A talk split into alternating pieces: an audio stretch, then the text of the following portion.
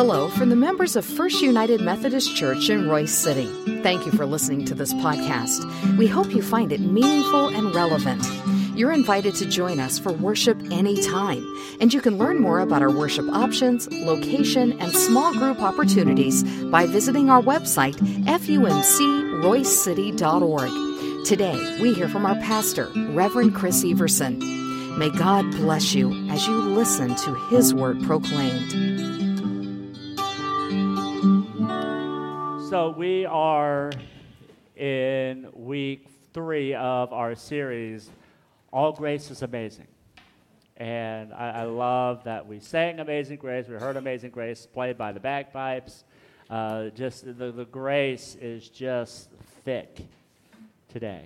And, and I, I, love just, just being able to talk about and, and to think about exactly what God's grace means to us. Remember, we started this series talking about God's prevenient grace. And, and the simple definition of what prevenient grace is it is God's grace for us before we even know who God is. It's just, just fun to think about. That, that, that God continually pours out His grace on those who do not know who God is. That God desires all people to know Him to love Him, to, to, to be in relationship with Him.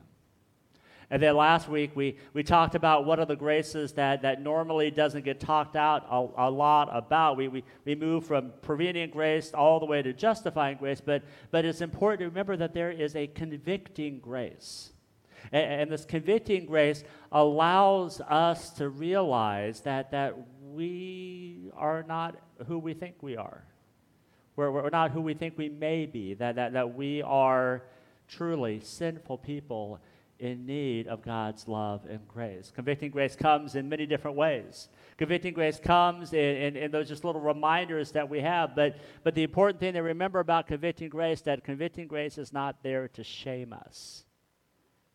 Convicting grace is not there to, to make us feel less than what we are, but convicting grace is there to remind us that we are called to repent so that we can turn our lives around so that we can follow God with our whole heart, soul, strength, and mind. Today, today we talk about justifying grace. And, and, I think justifying grace is one of those graces that when we take a look at it at face value, pretty much I think everybody understands what justifying grace is. But do we understand what justifying grace is? Do we understand exactly what it is that justifying grace fully does in each and every one of our lives? This past uh, fall, past spring, sorry, a couple weeks ago, I participated in uh, was one of the clergy for uh, Walk to Emmaus, and I was uh, tasked with the assignment to give the justifying grace talk.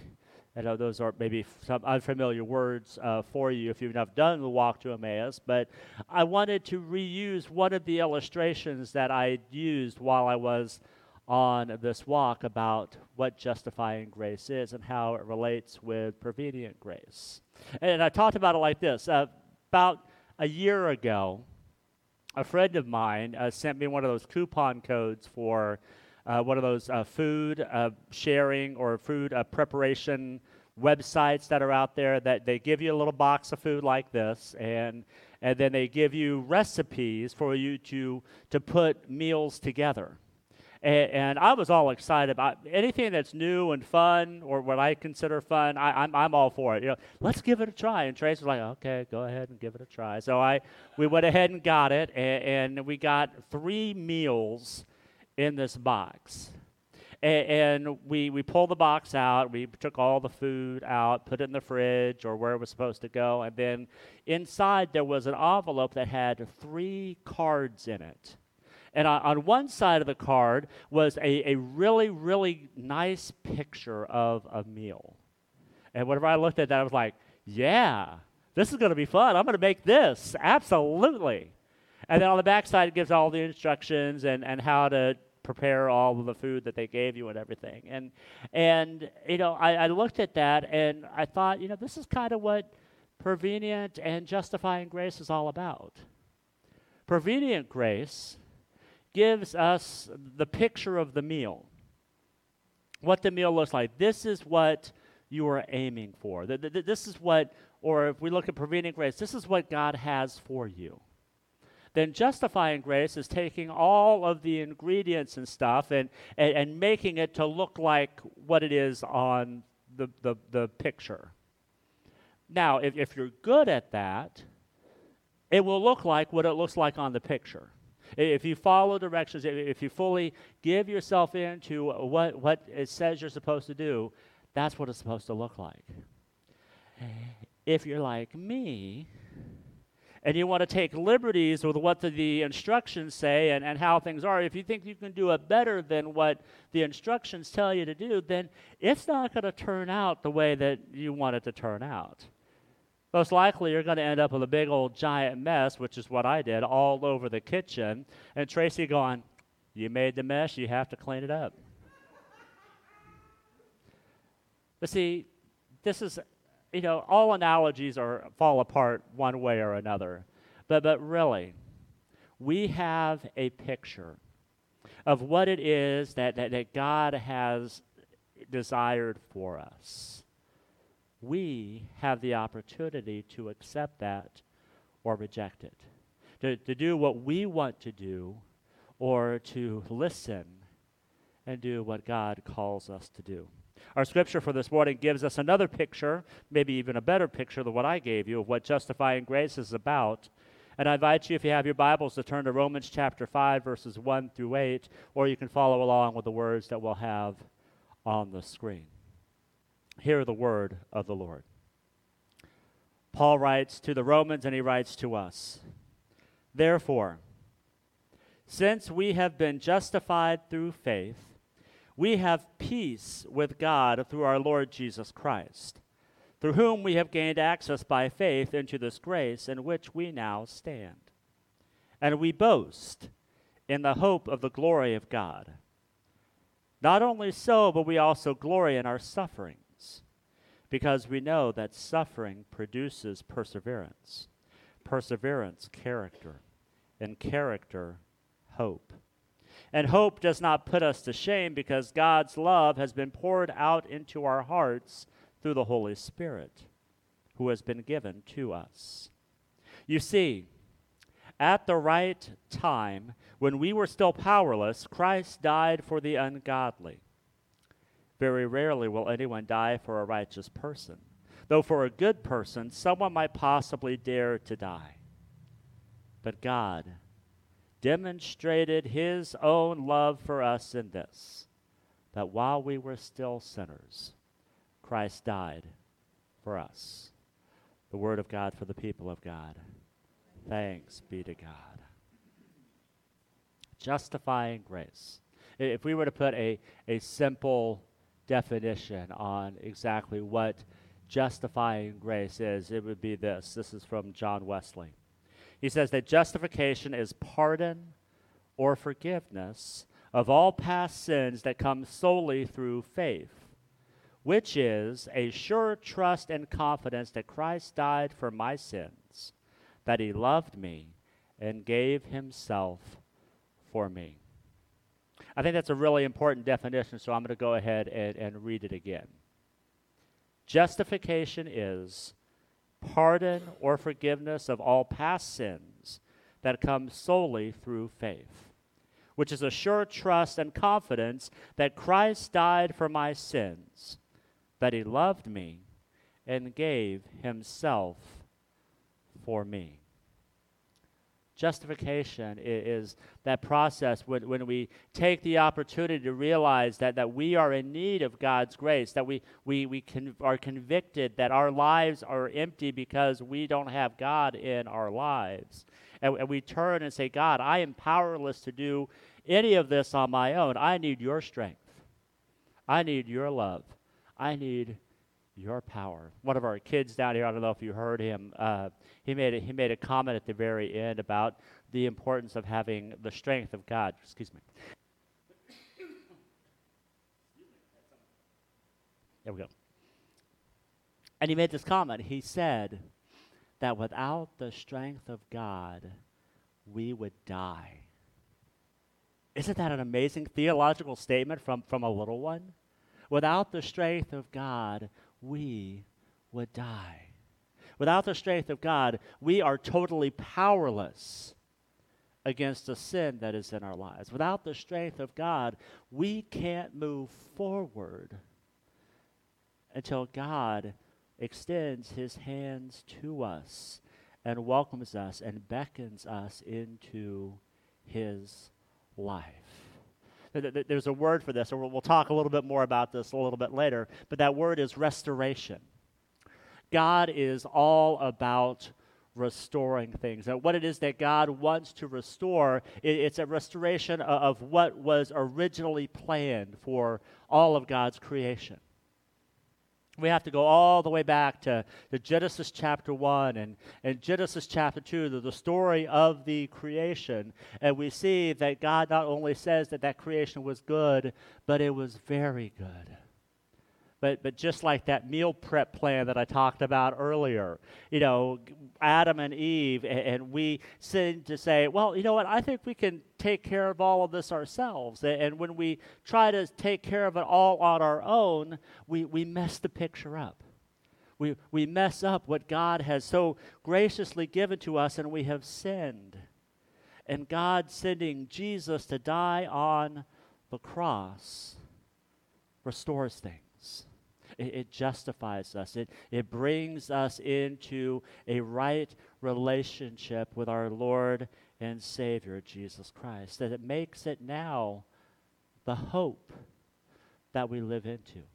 The, the hope that Paul talks about in Romans that, that we now hold on to and that we boast. We don't boast in ourselves, but we boast in the work that God does in and through us theologian Dallas Willard, he, he says it this way He says that grace is not opposed to effort, it is opposed to earning.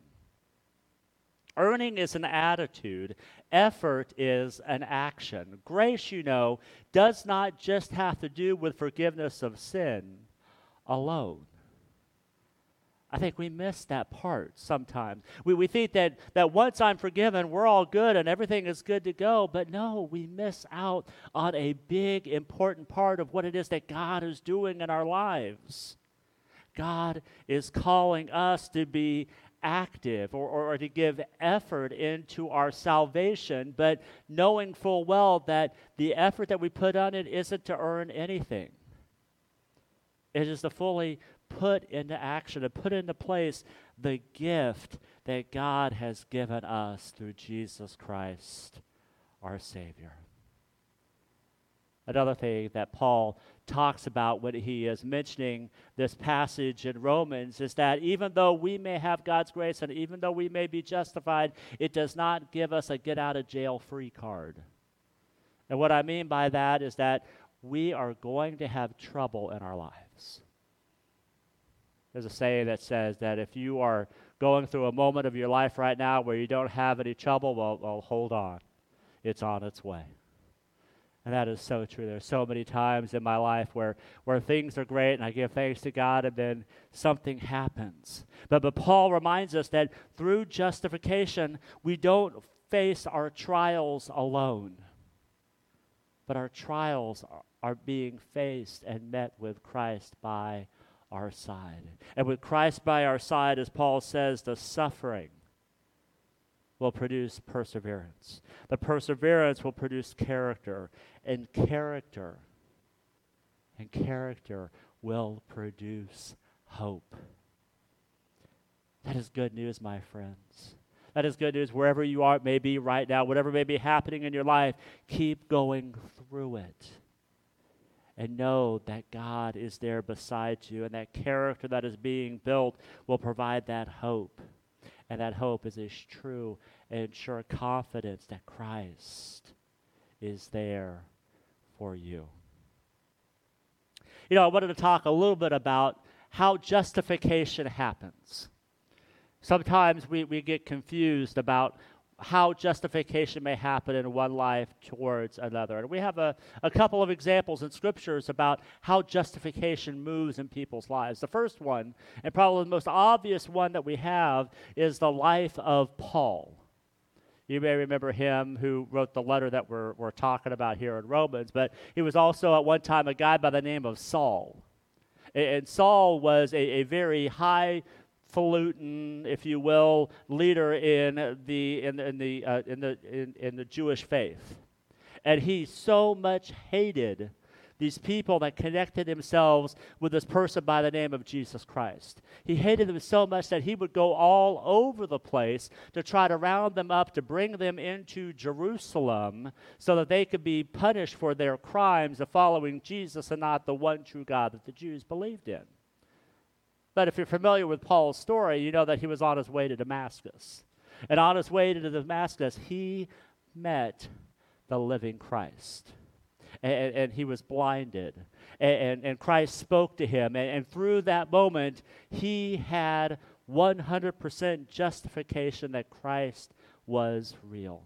And from that one moment on, he turned and he became one of the strongest leaders of the church writing so many letters, planting so many churches, being, being somebody that we still talk about today for his influence in Christ church. But there's another story of somebody who is justified in Scripture that we don't really talk about that much. His name is Timothy.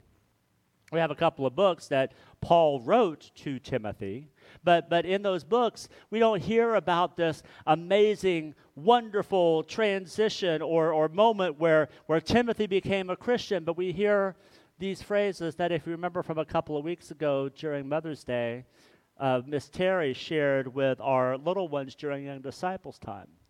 She talked about Timothy's mom and grandmom and, and how they helped him grow in his faith, and bit by bit, slowly by slowly, he, he became a strong Christian, and he was one that, that Paul took out with him to, to do all of this church planning and preaching about who Jesus is. The founder of the Methodist movement, John Wesley, he also has a very powerful conversion story, if you will, or, or justifying moment, if you will. Actually, we're coming up to it here pretty soon on May the 24th. We call that Aldersgate Day. And, and that is a day where, where John Wesley professed his faith that he was truly justified by God. On May 24th, 1738, in his journal, he wrote these words. He said, I felt my heart strangely warmed. I felt I did trust in Christ, Christ alone, for salvation. And as assurance was given to me that he had taken away my sin, even mine, and saved me from the law of sin and death. John Wesley would, would take that path of Timothy. If you're familiar with his story, he was born in the church.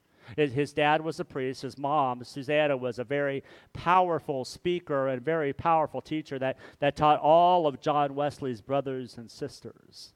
And, and, he grew up and he knew that he wanted to become a pastor, and, and, and he preached faith until he actually had it.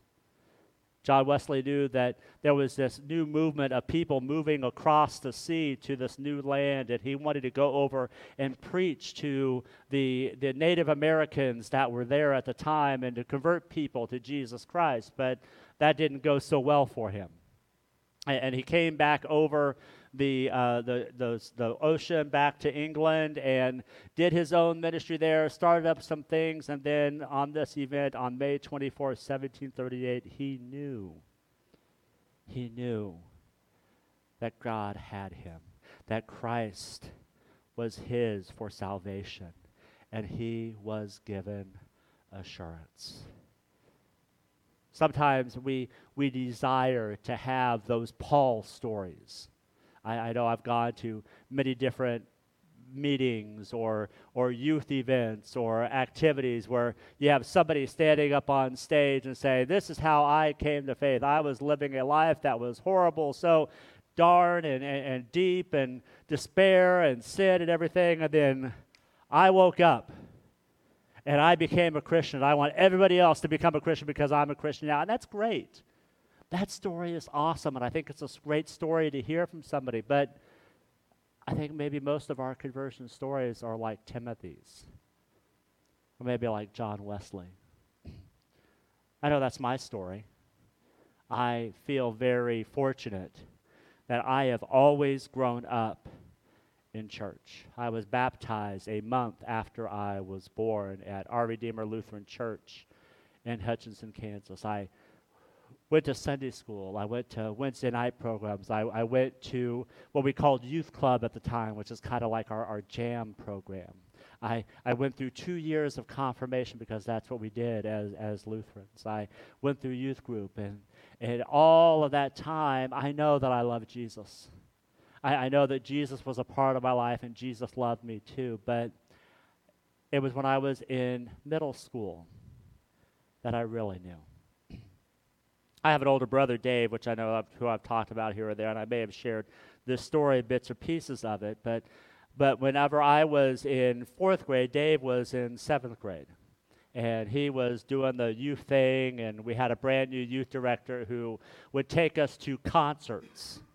And so while Dave was going to concerts like Petra, uh, Carmen, uh, Don Francisco, you know, uh, th- those, those type of good Christian music concerts and everything, I was the little brother jealous sitting at home with the cassette tapes that my brother would bring home and play them into the, in the little cassette deck and, and play to, listen to the music that he got to hear live. But when I turned and was in seventh grade, I had the opportunity to go on one of these concerts, my, my very first Christian concert with the youth group. And, and as I went on that concert, it, it, was for a band by the name of DeGarmo and Key. And they were one of those just, just phenomenal for me Christian rock bands there in the 1980s. Just solid keyboard playing, guitar riffs, all of that stuff. I loved the concert.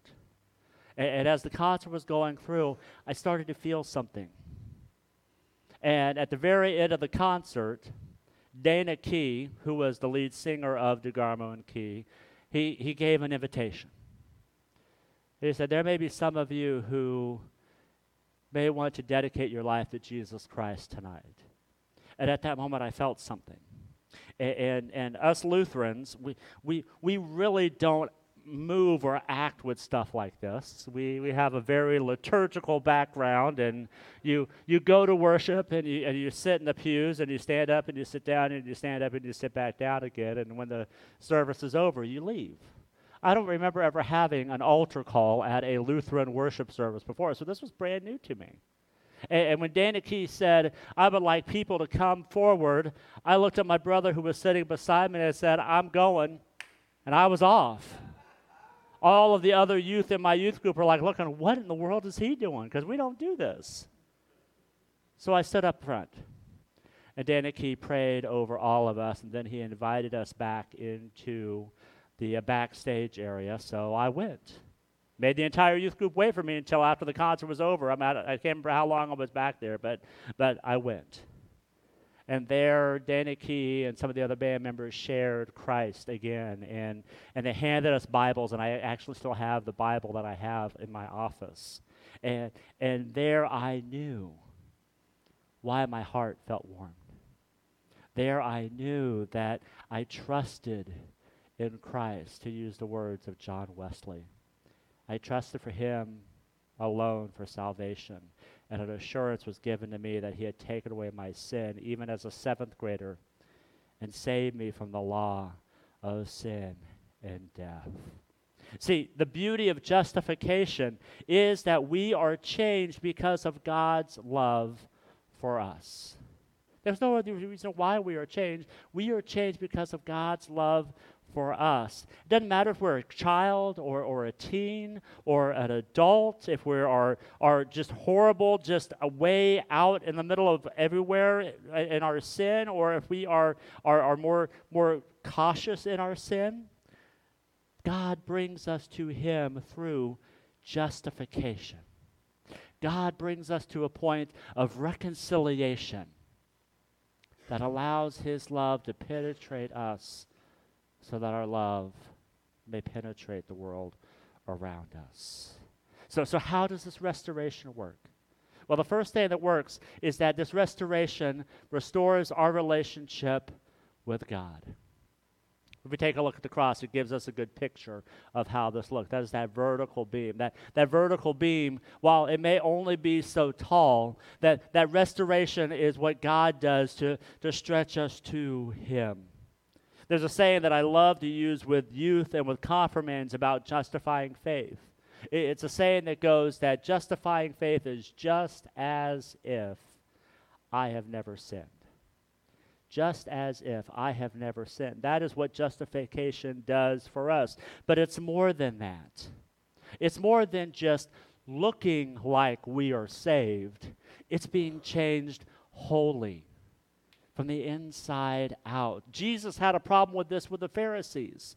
The Pharisees were very good at being very uh, litigious with, with what they did. And They, they had all these laws and everything, and Jesus called on them and said, Look, I don't care what your laws say you do. If you don't change what's on the inside, what happens on the outside doesn't matter. In Matthew chapter 25, verse 23, he talks about cleaning of a cup.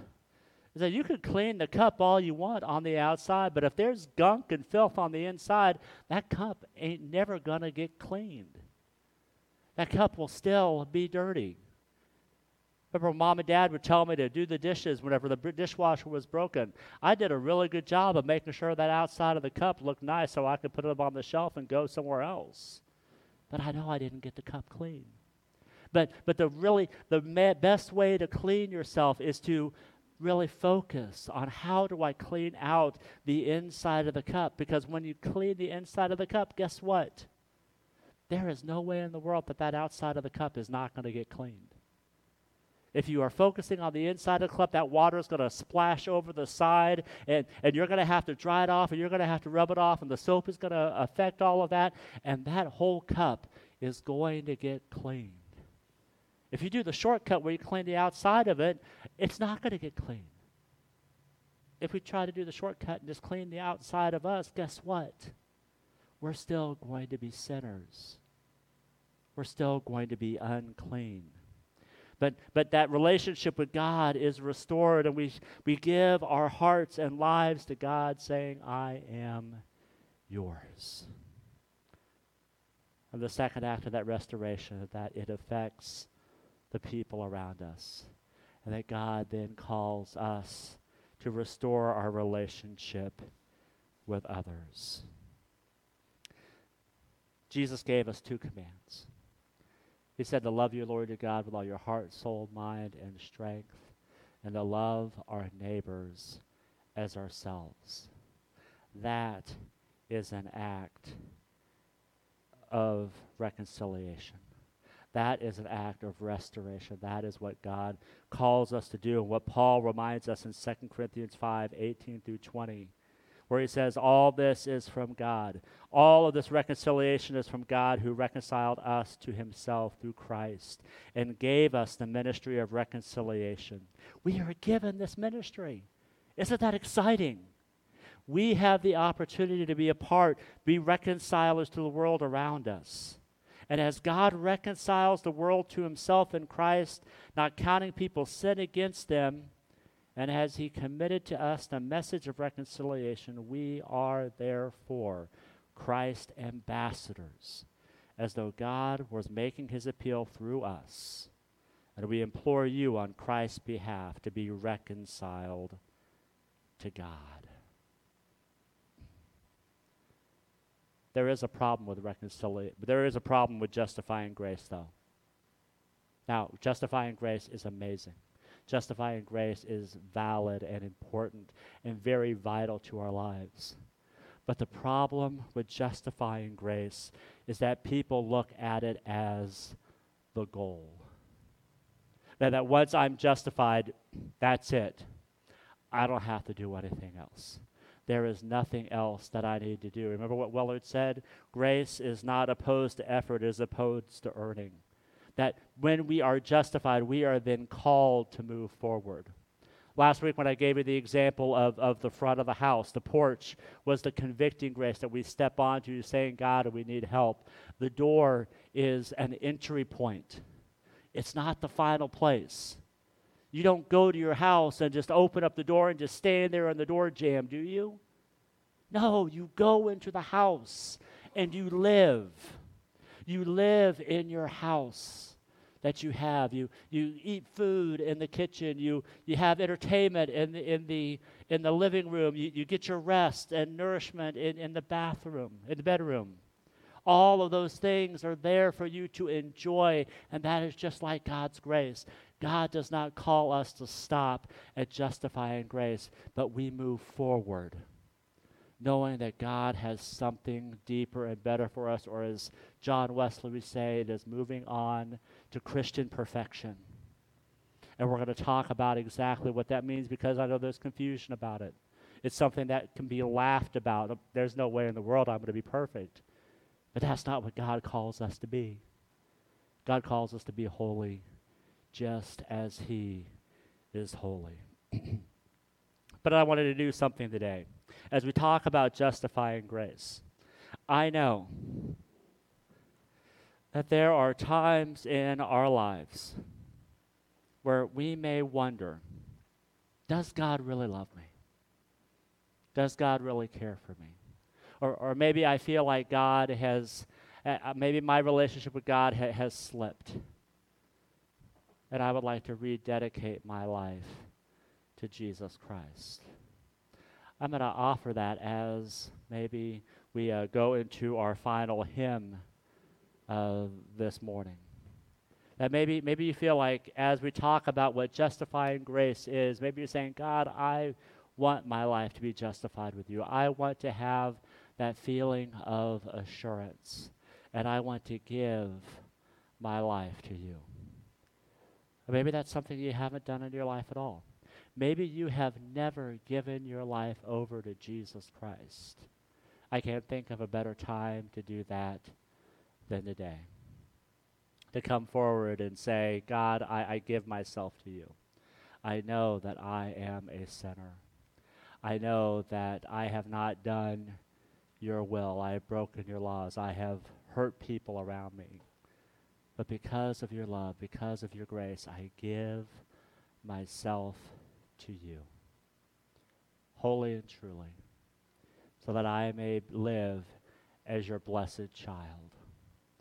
Invite you to stand and close with us at our closing hymn. And I'll be standing over here, and I know some of you may not want to move because of the cameras. Jared will make sure that it's not trailing you if you walk over here to, to meet with me. But if you would like to be anointed with oil and prayed over during our closing hymn, I invite you to do so. As we stand, as we end our worship with our hymn of commitment, number 400, Come Thou Fount of Every Blessing. Let us stand and sing.